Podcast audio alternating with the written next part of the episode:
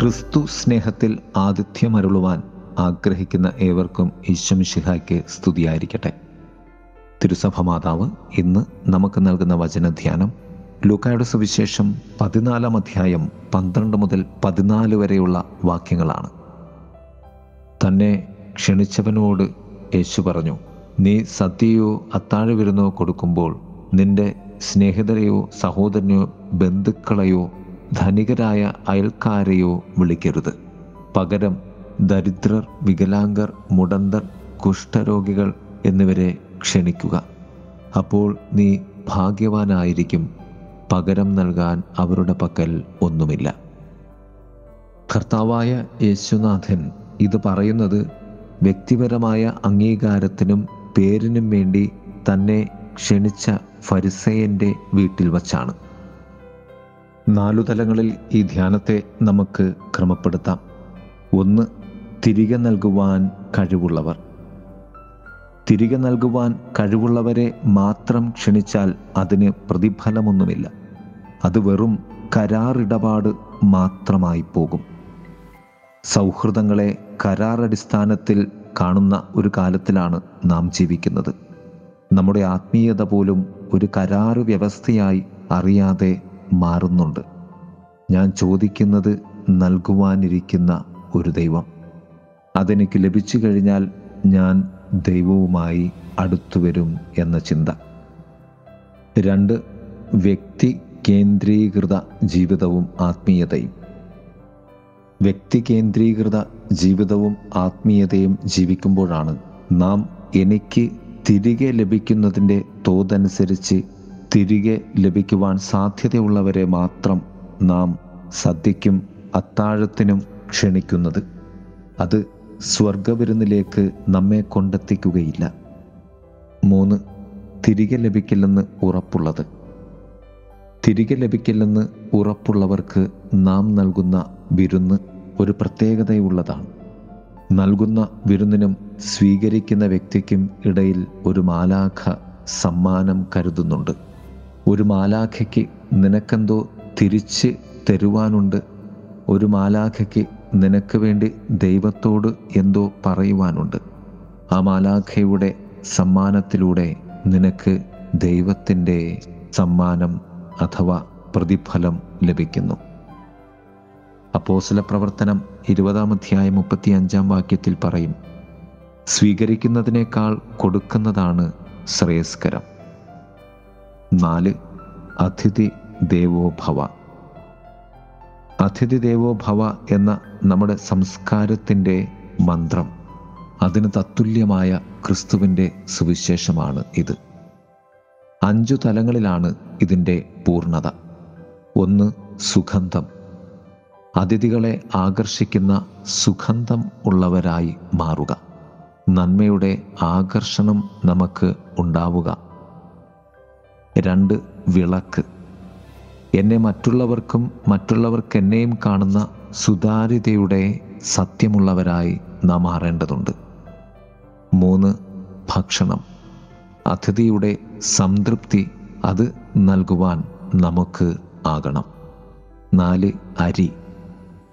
കടന്നു വരുന്ന അതിഥിയെ അരി കൊണ്ട് സ്വാഗതം ചെയ്യുന്നതാണ് പൂർണ സ്വാഗതത്തിന്റെ പ്രതീകം എന്ന് നമ്മുടെ സംസ്കാരത്തിൽ നാം വിശ്വസിച്ചിരുന്നു.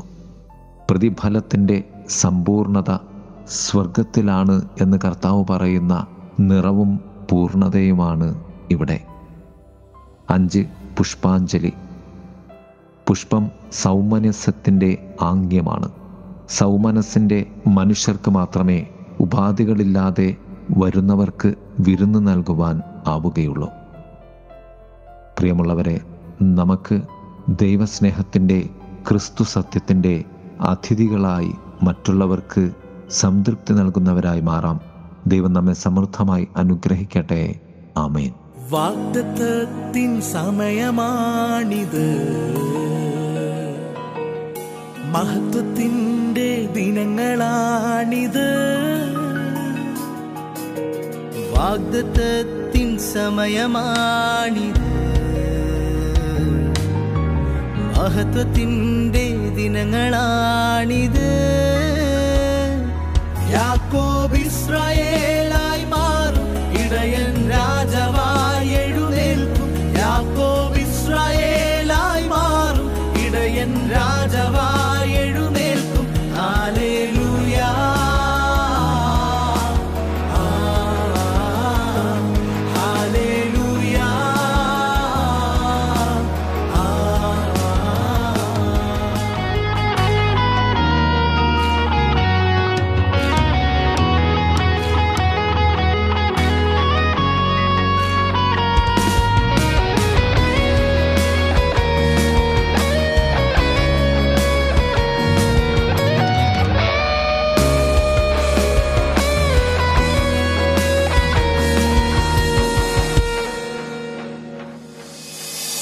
ആരുമില്ലാതേകനാകുമ്പോ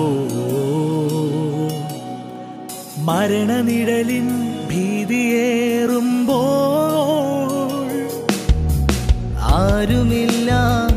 ആരുമില്ലാതേകനാകുമ്പോ മരണനിഴലിൻ ഭീതിയേറുമ്പോൾ അസ്ഥി സൈന്യമായി നിവർന്നിടും മഹത്വം ദേശത്തിൽ വിളങ്ങിയിടും അസ്ഥി സൈന്യമായി നിവർന്നിടും മഹത്വം ദേശത്തിൽ വിളങ്ങിയിടും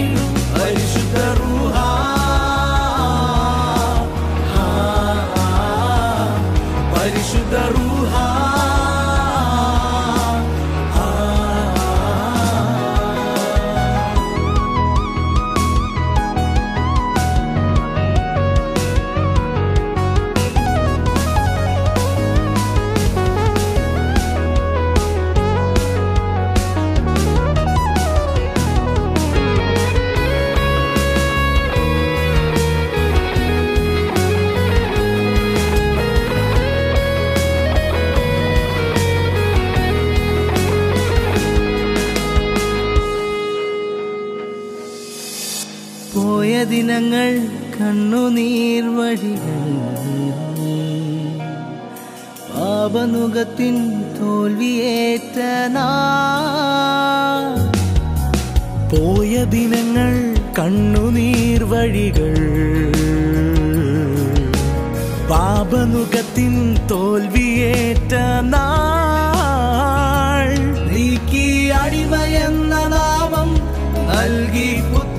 സ്വത്തിനവകാശം നീക്കി അടിമയെന്ന നാമം നൽകി പുത്രത്വത്തിനവകാശം അബ്ബ പിതാവേ